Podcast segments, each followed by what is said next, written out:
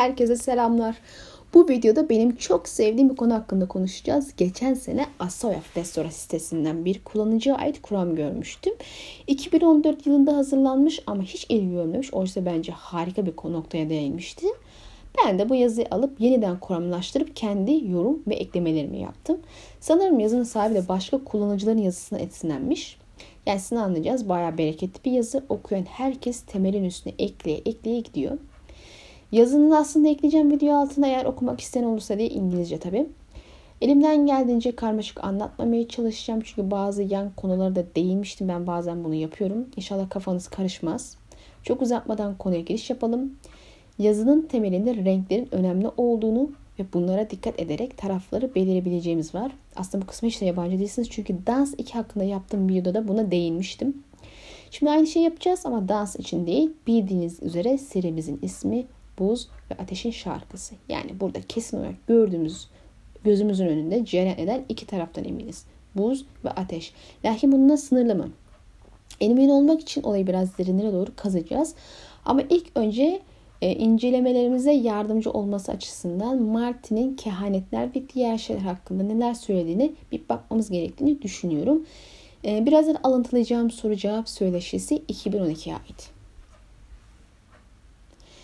Kitaplarınızın bir başka ilginç yanı da bize Kızıl Tanrı alevleri, Yüce Yürek Hayretinin sözleri ve Ölümsüzler Evi'nin vizyonları aracılığıyla birçok ipucu vermenizdir. Onlar spoiler mı? Onların ne demek istediğini anlamak için çok dikkatli bir şekilde bakmanız gerekir. Hepsi de göründüğü gibi değil. Kehanetler beklenmedik şekillerde gerçeğe dönüşürler. Elbette bize yardım etmek için verdiği tüm kehanetlere rağmen hikaye çok da öngörülmez bir durumda. Kehanetler kabzasız kalıca benzer. Çok dikkatli tutmak gerekir diyor ve kehanet işinin kitaba ilginçlik katacağını ama çok belirgin bir mana ile çok kolay anlaşılır bir şekilde bunu yapmak istemeyeceğinden bahsetmiş. Kehanet için Güller Savaşı'ndan yaşamış bir lorda örnek veriyor. Beyaz kulenin altında öleceğine dair bir kehanet duyuyor ve ondan sonra o kuleye bir daha yaklaşmıyor ve savaşta öldürülüyor ve öldüğü yerde o kulenin resminin olduğu yer. Yani kehanetler beklenmedik şekillerde gerçekleşir. Onlardan ne kadar kaçınmaya çalışırsınız onları o kadar gerçeğe dönüştürürsünüz ve ben bununla biraz eğleniyorum demiş. Aslında son cümle dikkate değer. Çünkü bir önceki videoda Martin'in esinlendiği fantastik seriden bahsetmiştim sizlere. Hikayede fırtına kralı var ve ortada bir kehanet var. Kahraman olacakları engellemeye çalışırken aksine gerçekleşmesine neden olacak eylemlere imza atmıştı. E, muhtemelen Martin'in kehanetlere yaklaşırken benzer bir mantıkla e, yaklaştığını düşünmek uygun olabilir. Soru cevabı devam. Yani her zaman beklentilerimizi hayal kırıklığına uğratmak istiyorsunuz öyle mi? Evet her zaman niyetim buydu. Okuyucunun beklentileriyle oynamak. Bir yazar olmadan çok önce iddialı bir okuyucuydum ve hala öyleyim. Çok öngörülebilir, grafikleri olan çok sayıda kitap okudum. Bir okuyucu olarak aradığım şey, benim memnun eden şey şaşırtan bir kitaptır. Ne olacağını bilmek istemiyorum. Benim için hikaye anlatımın özü bu ve bu nedenle okuyucularımın artan bir ateşte sayfaları çevirmelerini istiyorum. Sonra ne olacağını bilmemelerini. Çoğunlukla fantezi türünde, türünde bir kahramana sahip olursunuz ve insanlarda o seçilmiş olanın beklentisi vardır. Kahraman her zaman onun kaderi tarafından korunur. Bunu kitapta için istemedim. Serinin ismi neden Buz Ateşin şarkısı? Sur ve ejderhalar ve onun ötesi için mi? E bu bariz bir şey ama evet bundan fazlası da var. İnsanlar Robert Frost'un şiirinden etkilendiğimizi söylüyor. Bu doğru.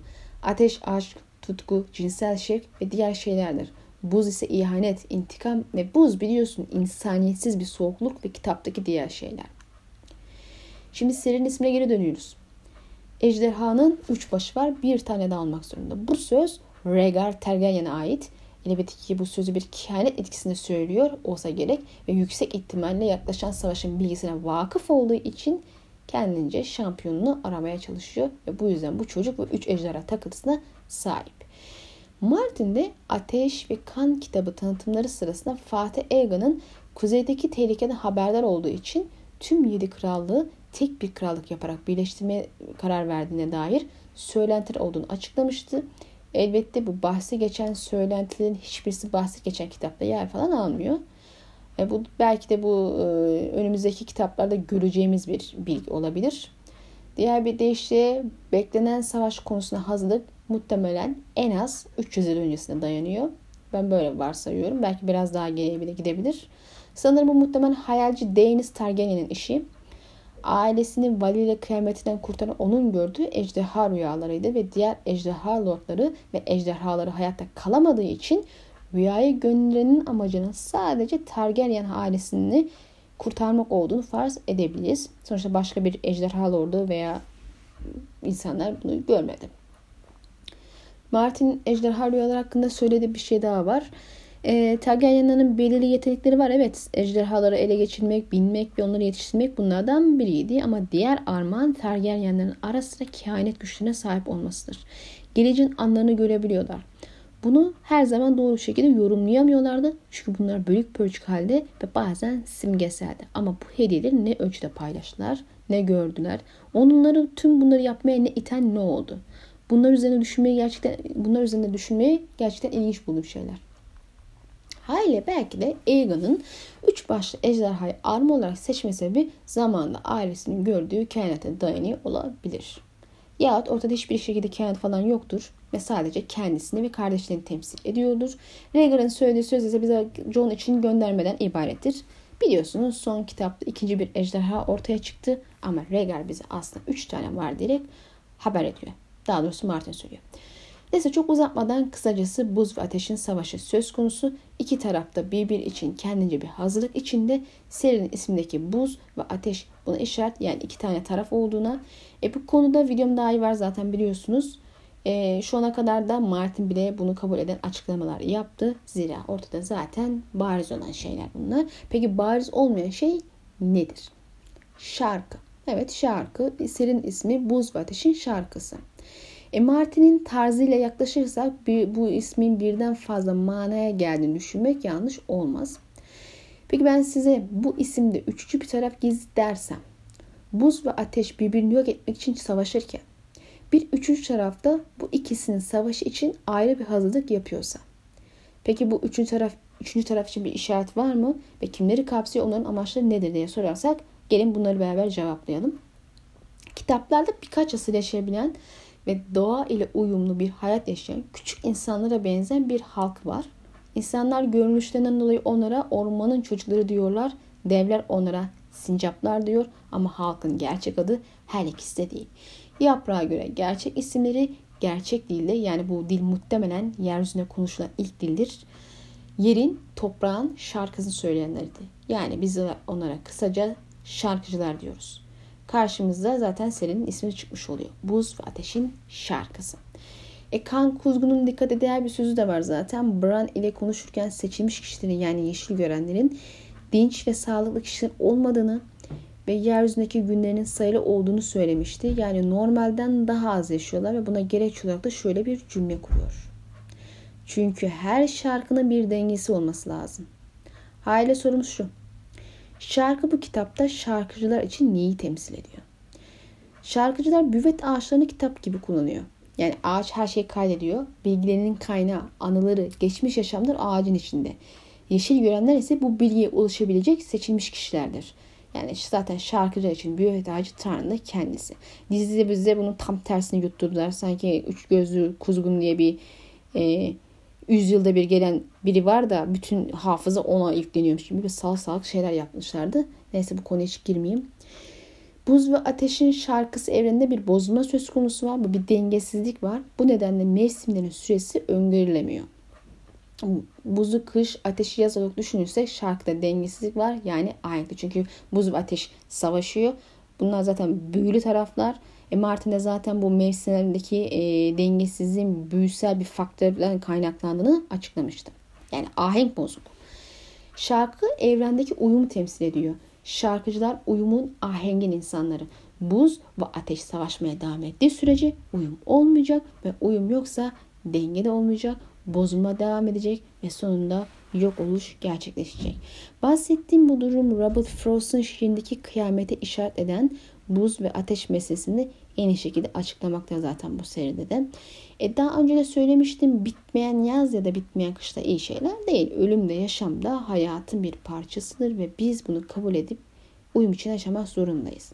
Oysa ateş tarafı ölümsüzlük peşindeyken buz tarafı görünürde sürekli öldürme peşinde. Şarkıcılar ise yaşam ve ölüm arasındaki ahenge uyuma denge getirme peşinde diye düşünmekteyim. Bu yüzden de zaten Azar Ahay'ın kurtacı falan olmadığını söylemiştim. Şimdi de kitaplarda bu tarafları işaretlenen renklere bakıyoruz. İşte geldik renk meselesine. Kitap serisindeki tarafları üç rengi rahatça ayırabiliyoruz aslında. Buz, mavi tarafla, ateş, kırmızı tarafla ve şarkıcıların tarafında yeşil. Yani mavi buz, büyük öteki tarafını, kırmızı ateş, roller tarafını ve yeşil doğada şarkıcıların tarafını temsil ediyor. Her birini şimdi kendi içinde e, inceleyeceğiz. Buz mavi tarafına bakıyoruz. Bu seride mavi ile ilgili şeyler genellikle soğuk, kar ve buzla ilgilidir. Kış günü rengi mavidir ve Leanna ölürken bu güller elinden dökülüyordu. En azından Ned'in rüyasında dökülmüştü. Ve var olduğu söylenen buz ejderhaların gözleri de mavidir. Gökyüzünde bu isimde bir yıldızımız da var. Gözü mavi renkte kuzeyi gösteriyor. Ve tabii ki de ötekilerin gözleri de kanları kadar mavi. Ee, daha da ileri gidebilir. Ölümün mavi ile ilgili olduğunu söylemenin e, doğru olduğunu düşünüyorum. Yani mavi renkler her zaman olmasa bile ölüm ile ilişkilendirilecek bir renk. Ötekiler yüzünden. Aslında buzun donmuş su olduğunu düşünürsek konuyu daha geniş bir alana taşımak mümkün. Unutmayın denizlerde genel denizlerle genellikle mavi renkte tasvir edilir ve kitaplarda denizler genellikle ölümün olduğu yerlerdir ve e, şu an kitaplarda sonbahar geldi ve hala denizlerde sonbahar fırtınaları da yakla çıktığı için mevcut durumda gerçekten denizler daha bir tehlikeli ve ölümcül mekanlar haline gelmiş halde. E, kitaplarda buz tarafı olarak ötekiler en üst yerde temsil olarak yer alırken kitapların genel tarihine baklaş, baktığımızda Starkları buz ile ilişkilendirilmiş bir hane olarak görüyoruz. E dikkate değer kısımlardan sadece birkaçı şunlar. Eski kılıçların adının buz olarak adlandırılması bence dikkate değer. Ejderhaların aslında Targaryenler ile Starklar arasında bir anlaşma vardı. Buz ve ateşin anlaşması deniyordu ve e, Starklar buz tarafını temsil ediyordu. E, net mahzen mezarlarda yürümüştü. Oradaki taştan heykeller, kış kralları onu bu buz gözlerle izliyordu. Rüyasında tabi. Hepsi de ölü malum. Bran Stark'lardan birinin isimlerinden biri de mesela buz gözlerdir. Şimdi ateş kırmızı tarafa bakalım. E yine bu seride kırmızı ile ilgili pek çok şey ateşle ilişkilendiriliyor. Rollo tarafı zaten. Bu, bu tarafın ölüm karşıtı olduğunu söylemek mümkün ve rahiplerin sözünü dinlersek yaşama üzerine odaklanıyorlar. E, hepimiz biliyoruz ki doğada yaşarken zaten makul miktarda ateş insan ölümden kurtaracaktır. Bilhassa kış döneminde. Edo'daki pek çok büyü özellikle Valeria ve aşağıya ateş ve kan ikisine dayanıyor. Roller rahipleri büyülerinde çok fazla ateş ve kan kullanmaktan korkmazlar. Kan yaşamın ve büyünün kaynağı olarak görülüyor. Eka'nın kitaplarda önemli olduğunu söylemeliyim zaten. Sadece ateş tarafı için de değil bu. Vogue yetenekleri bu özelliğe sahip kişilerin kanlarından geliyor. Bu yüzden mesela öldüklerinde e, ruhları bir başka bedene veya başka bir şey atladıklarında bu onların ikinci ve son yaşamları oluyor. Çünkü dediğim gibi e, büyük kandan geliyor ve bu kan bir sonraki bedende bu kan olmadığı için orada yaşayıp ve sonunda ölmeye mahkum oluyorlar. E, muhtemelen benzer bir mantıkla Targaryenler ejderhaların kanlarının içindeki ejderhaların kanlarının içindeki bu büyü ile e, sihirli boru olmadan sürebiliyor. Martin'in açıklamasına göre e, Valeria'dayken normalde gene herkes gibi onlar da sihirli boru kullanıyormuş ama geldikten sonra Batı diyara bir sebepten bilinmeyen bir sebepten ihtiyaç duymamışlar artık. Bunu açıklamadım Martin belki açıklar. Özetleyecek olursak ateş ve kırmızı roller ve takipçinin yanını simgeleyen bir renk. Roller bir kızıl rahiplerin yanı sıra Targaryen hanesinin ateş ile ilişkilendiğini zaten söyleyebiliriz. Ee, buna bir şüphe yok. Zaten sözlerin ateş ve kan olması pek çok şeyde gözler önüne seriyor. E, genelde bu kelimelerin bir tehdit olduğunu düşünüyor ve bu amaçla için kullanılır da aşikar zaten ama ben bunu tek başına böyle olduğunu düşünmüyorum. Ben hep kendi içlerinde ejderha kanı ve ateşine vurguladıklarını düşünmüştüm. En azından Fatih'in amacı bu olabilir. Daha önce bahsettiğim sebepler yüzünden. E, tabii ateş söz konusu olduğunda ateş ejderhalarından bahset, bahsetmek mümkün değil. Onlar canlı ateş olarak kabul ediliyor. Ayrıca bunlar buzdan, sudan ve soğuktan nefret eder ve güçleri zayıflar. Bunu da böyle ek bilgi olarak vereyim. Şimdi doğa yeşil taraf ile devam ediyoruz. E, yeşil renk doğanın rengidir. Bir bakıma hayatın da rengidir. Doğa içinde yaşamı ve ölümü barındırır ve müdahale edilmediği takdirde dengeli bir şekilde varlığını sürdürür. Müdahale edilirse de denge bozulur ve doğada pek çok şey yok olmaya başlar. Bu aslında hem serimizde hem de kendi evrenimizde olan bir şey. İklimlerdeki dengesizlik doğa yapılan bir müdahalenin sonucudur. Dengesizlik sadece iklimini etkiliyor gibi de görünmüyor. Bunun için yaprağı dinleyeceğiz. Dünyanın derinliklerine gittiler dedi yaprak. Taşların ve ağaçların içine karıştılar. İlk insanlar gelmeden önce sizin batıda yerdiğiniz bütün bu topraklar bizim evimizdi. Lakin bizim sayımız o günlerde bile azdı. Tanrılar bizlere uzun ömürler verdi ama dünyayı istila etmemizi önlemek için kalabalık nüfuslar vermedi. Onları ağlayacak kurtlar olmadığında geyiklerin bir ormanı istila edecek olmasını düşün. Günlerin şafağından bahsediyorum. Güneşimizin yükselmekte olduğu zamanlardan. Şimdi güneşimiz batıyor ve biz gittikçe azalıyoruz. Felaketimiz ve dostlarımız olan devlerin soyu da tükenmek üzere. Batı tepelerindeki büyük aslanların hepsi katledildi. Bütün tek boynuzlular öldü. Sadece birkaç yüz mamut kaldı. Ulu kurtlar hepimizden uzun yaşayacaklar ama onların sonu da gelecek. İnsanların yarattığı bu dünyada ne bizim için yer var ne de onlar için. Şimdi tüm bunlardan insanları suçladığında dikkat edin. Bram bu konunun da e, konuşmanın da ardından onları onaylayan bazı şeyler düşünüyor. Yaprak bu sözleri söylerken üzgün görünüyordu. Bran da üzüldü. Ama o gece geç saatlerde insanlar üzülmez diye düşündü. İnsanlar nefret eder ve kanlı intikam antları içer.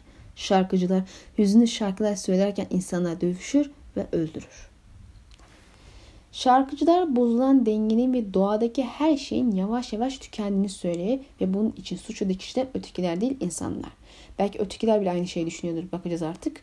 Ötekilerin şarkıcıların hatta devlerin aynı coğrafyadan gelen haklar olduğunu da unutmayın.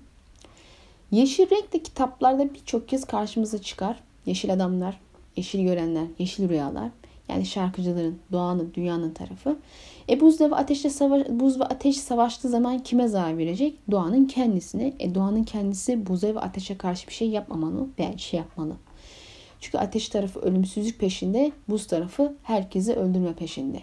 Doğada denge ancak her iki tarafta da uyumlu bir varoluş sürdürülmesiyle mümkün. Yüzsüz adamların dediği gibi kimse sonsuza kadar yaşamamalı ama aynı zamanda herkes hizmet etmeli ve bunun için hayat olmalı. Herkes sadece zamana geldiğinde ölmeli o zamana kadar yaşamalı. Şimdi renkler ve temsil ettikleri taraflardan sonra da araya bir büyü meselesini sıkıştıracağım. Aslında doğrudan konuyla ilgili değil ama bu büyüye değmişken de biraz bu meseleye dokunmak istedim. Olasılıklarımızdan biri bu evrenin de içinde e, üç temel büyüye dayanıyor gözükmesi. Buz, ateş ve doğa. E, kan büyüsü tüm bunların temeli. Yani misal ateş tarafı için kan büyüsü tam manasıyla yeteri kadar güçlü etki sahibi olmayabilir. Çünkü ateş ve kan büyüsü ikilisi e, ejderhalar doğmadan önce yapılan nispeten basit büyülere ve etkilere sahipti. Hatta bazı tılsımlar hiç işe yaramıyordu. Örneğin çılgın ateş üretilirken bazı eski tılsımlar çalışmamıştı. Ama ne zaman ki ejderhalar doğdu tekrar çalışmaya başladılar ve hale çılgın ateş üretimi daha bir hızlandı, daha bir verimli hale gelmişti. Kitap, ikinci kitapta bahsediliyordu bundan. Kısacası roller gibi ateş ve kan büyüsü ikilisi kullanan doğu tarafında kan ancak kana ancak ateş büyüleri ekleyip birleştirdiğinizde siz çok daha güçlü ve e, dayanıklı büyüler yaratabiliyorsunuz. Bu aynı zamanda buz büyüleri içinde geçerli olabilir. E, kanın yanına buz büyüsü eklendiğinde daha güçlü büyüler yapılabilir diye düşünüyorum. Ve Craster'ın verdiği bebeklerine tam bu sebeple kurban olarak sunulduğunu düşünmekteyim. Çünkü biliyorsunuz ki ötekiler e, soğuk canlılar ve kırmızı kan yerine soğuk böyle mavi kanlara akıyor. E, bunun içinde canlı bir sıcak kana ihtiyaç var. Kimden bulacak? İnsanlardan bulacak. Craster'da hayatta kalmak için erkek bebeklerini veriyordu. Ama sadece onu da vermiyor e, hayvanlarını da veriyor. Dizide bize bunun tam tersine bahsetmişlerdi. Ötekileri dönüştürüyorlar diye. Tabi e, Craster e, meselesi birazcık şüpheli ve yorumu açık bir nokta ama olsun. Ben onun ciddi ciddi bu bebeklerin tamamıyla e, kan kurbanı için sunulduğunu düşünmekteyim. Ötekiye düştüklerini zannetmiyorum. Ötekiler tamamen kendine ait özel bir halk. Her daim vardılar. Yani e, bir şeyler birileri gelip de onları cam saplayıp dönüştürmedi bence. Neyse zaten ötekilerin sürekli olarak buz büyüsü kullandığı için e, sıcak kana ihtiyaç duyduğunu tahmin etmek zor değil. E, toprak doğa ise şarkıcıların büyüsü. Vork, yeşil gören gibi şeylere kandan gelen büyü neden oluyordu.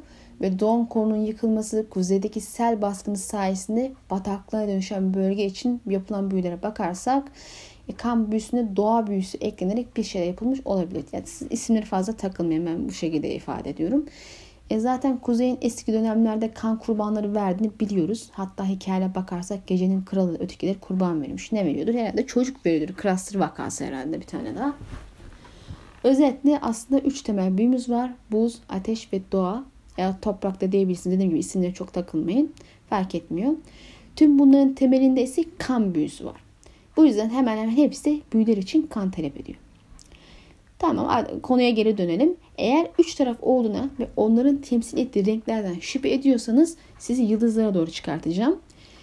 Görünüşe göre serideki tüm kitaplara baktığımızda yan ve ana kitaplar dahil dikkat çekici bir şeyler var. Yıldızlar ve onların renkleri. Şimdi tam tamına 3 tane yıldız gördük bütün e, kitaplarda.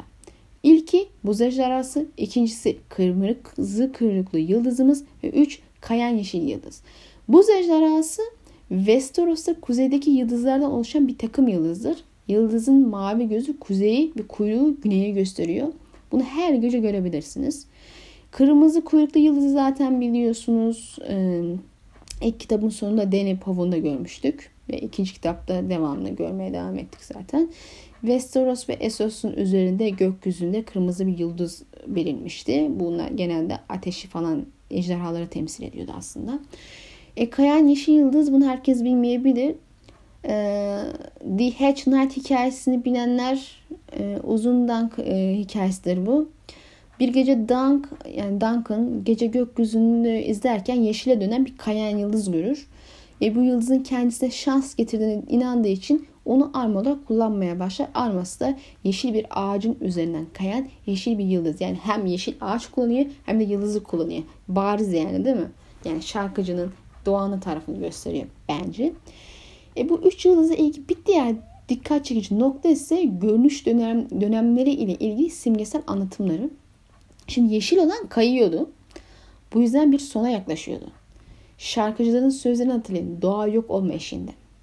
Kırmızı olan ise geliyordu. Yani apaçık ortada roller, ejderha, değişim ve savaştan bahsediyoruz. Mavi olan ise hep orada yukarıda duruyor. Yani öteki de her zaman orada. Hiçbir zaman ortadan kaybolmazlar. Ölüm hep günün sonunda seni bekler. Hani bunlar yetmedi. Başka kitaplar, başka işaretlerimiz de var. Yani bunlar yetmezse başka işaretlerimiz var. Kitapta Yüzler Adası'nda bulunduğu nehir topraklarında oldukça büyük bir nehrimiz var. Üç dışlı mızrak. Buna bu isim verilmesinin sebebi üç ana kola bölünmesi. Peki bu isimler nedir? Bu kolların isimleri. Mavi çatal, kırmızı çatal ve yeşil çatal. Üç dışlı mızrakta neredeyse birçok önemli savaş yaşandı. Büyük olasılığı buz ve ateşin savaşı ve belki de dans ekinin merkezi burada gerçekleşecek.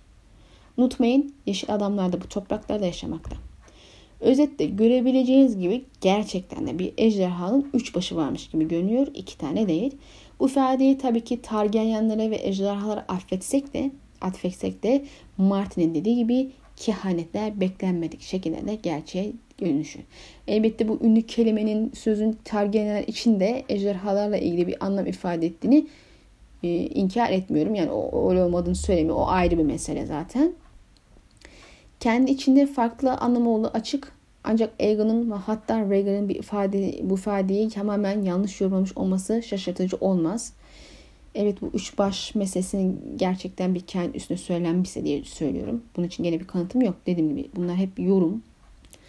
Neyse nitekim kehanetlerin kitaplarda sürekli olarak yanlış yorumlandığını gördük. Örneğin işte Azar Ahai'nin ve vaat edilmiş prensin tam olarak aynı kişi olduğunu düşünürken çünkü hep o şekilde lanse edildi. İki farklı kişinin ortaya çıkması bizi şaşırtmayacaktır. Öyle değil mi? Buz, ateş ve doğa tarafında tarafında tek kişinin olacağını düşünmüyorum bu arada. Yani diğer bir deyişle ateş tarafında başrol oyuncusu Deni iken başka insanlar onun yanında yer alacak ve etkilerini gösterecek kişi de zaten yer alanlar var. Hatta Euro'nun da onlardan biri olacağını söylemiştim ilk videomdu. E, buzla ilgili yorumu daha sonra ayrıntılı anlatmak istiyorum. Çünkü önce bir temel atmam lazım. Ama e, bunun için en az birkaç video hazırlamam lazım. Ama yine de şurada bir, şimdilik bir özet geçeyim yüzeysel bir şekilde. E, buz tarafının da ateş tarafında olduğu gibi bir buz şampiyonu olduğunu düşünüyorum. Ve muhtemelen bir kadın olacak. Bana kalırsa bu kişi Arya Stark. Sebeplerini değindiğim gibi açıklayacağım bir gün inşallah videolarla. Doğa ve uyum ahengin tarafında da John ve Bran gibi insanlar olduğunu düşünüyorum. John dengenin ahengin kendisidir. Çünkü ebeveynlerinden dolayı buz ve ateş, ölüm ve yaşam, gece ve gündüz gibi şeyleri kendi, başlı başına kendisi varlığıyla bunları temsil ettiğini düşünüyorum. Elbette yeşil taraf ahenk için denge istediğinden şampiyonun da her iki tarafın kanını taşıması ve her iki tarafında da bir ayağın olması son derece makul oluyor. Ayrıca hem ateş şampiyonu olduğuna inandığım Deni onun halası hem de buz şampiyonu olduğuna inandığım Arya da onun kuzeni. Yani bir akrabalığı var. Ayrıca bir diğer kuzeni Bran da muhtemelen Jon'a kılavuzu etmesi gereken kişi olacak. Doğan'ın şarkıcıların tarafında olarak. Yani sonuçta Deni'nin tanrılarıyla iletişim halinde olan kırmızı rahipleri varken Arya'nınkiyle bu muhtemelen yüzsüz adamlar çünkü onlar da bir çeşitli rahipti. Ve Bran da eski ilahların elçisi vazifesiyle şampiyonuna yol gösterecek diye düşünüyorum. E, Şafak İmparatorluğu'nun öyküsünü hatırlarsanız ilk imparator e, ışıktan kadın ve gecenin aslının oğluydu. Bunlar hayatı ve ölümü de temsil ediyor aslında. İkisinin kanından geliyordu. İkisinin kanını içinde taşıyordu. Yani ölümü ve hayatı, geceyi ve gündüzü ve serin ismine bakarsak buz ve ateşi içinde taşıyor. Onun yönetimi sırasında imparatorluktaki herkes mutluydu ve refah seviyesi de yüksekti. Özetle bir denge ve ahenk vardı. Şafak İmparatorluğu'nun öyküsü bence insanlığın mecazi olarak öyküsü o şeklinde okunmalı. Yani ilk başta bir ilk başta ahenkli bir denge vardı. Bu ilk imparatorluğun e, varlığını sürdürdüğü dönem. Her şey tıkırında ilerliyor. Ardından uyumun dengesi bozuluyor. Yani ilk imparator dünyayı terk ediyor. Ondan sonra her şey şey her gün kötüye gidiyor. Yani gitgide böyle denge bozuluyor. Bir gün kıyamet geliyor, insanlar savaşıyor, ölenler ölüyor ve bir kısım hayatta kalmaya başarıyor. Ancak uyum, ahenk bundan sonra hiç iyileşmiyor. Mevsimler düzensizleşiyor. Şimdi ise kış geliyor.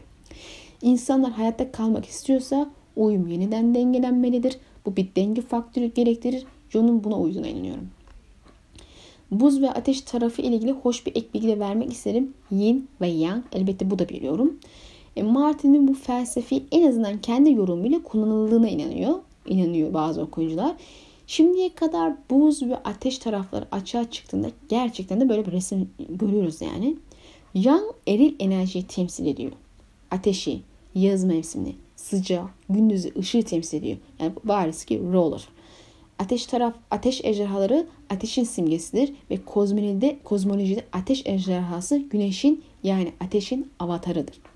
Yine ise dişil enerjiyi, kışı, soğuğu ve suyu yani bir diğer yorumda da buzu, karanlığı ve geceyi temsil eder. Bu da büyük öteki tarafı aşikar. Geceyi bir buz su simgesi olarak yöneten ayın kendisidir ve avatarı kurtlar ve kedilerdir. Çünkü kurt ve kedi kozmolojide ay hayvanı olarak kabul edilir. Örneğin Arya'nın kurtlarla bağı zaten ortada. Aynı zamanda kralın şehrinden beri Bravos dahil kedilerle nasıl haşır neşir olduğunu hatırlayın. Kurttan sonra ikinci work'ta da hayvanın kedi olduğunu unutmayın. Yani Arya'nın tam anlamıyla bir yin tarafını temsil ettiğini buradan görüyoruz. Ayrıca Bravos şehrini bulanlar hala şehirde en büyük saygı gören ay şarkıcıları. Bunlar dini bir kadın topluluğu. Bu yinin dişil kısmıyla çok paralel bir nokta. Ay şarkıcıları görüldü, gördükleri bir kehanet eliyle eski köleleri Valilya'dan kaçan, ateş dolaplarından kaçan köle, köleler buraya getiriyor. Bu kehaneti ona kim göndermiştir, kim yardım etmiştir artık bu yorumu da size bırakıyorum. Ayrıca unutma ki Bravos Essos'un kuzey batısında titreyen denizin olduğu tarafta yani buz ejderhaların yaşadığı söylenen yerde ki Westeros'un kuzey toprakları çakışan bir nokta zaten. Ötekilerle ilgili bir hikayede gecenin kraliçesi buz tarafından bir kadındı. Ve büyük olasılıkla lider gibi bir şey bu kadın. Bundan sonra aynı kişiyi ya da benzer bir e, kadın figürü lider olarak görme şansımız var ötekilerin içinde. Aslında bunu yüksek bir olasılık görüyorum. Çünkü Martin'in buzu intikam olarak tanımladığını biliyoruz. Ve kabul etmemiz lazım ki biz kadınlar kolayca intikamcı bir ruh haline bürünüyoruz. Ve bazı kadınlar kitaplarda zaten intikamcı ruh hallerine büründüler. Mesela Arya, Catelyn, Daenerys ve bir bakıma da Cersei. Evet videomuz burada sona eriyor. İnşallah bu konuyu en az benim sevdiğim kadar sevmişsinizdir. Eğer öyleyse beğenmeyi ve paylaşmayı unutmayın. Allah'a emanet olun. Bir sonraki videoda görüşmek üzere.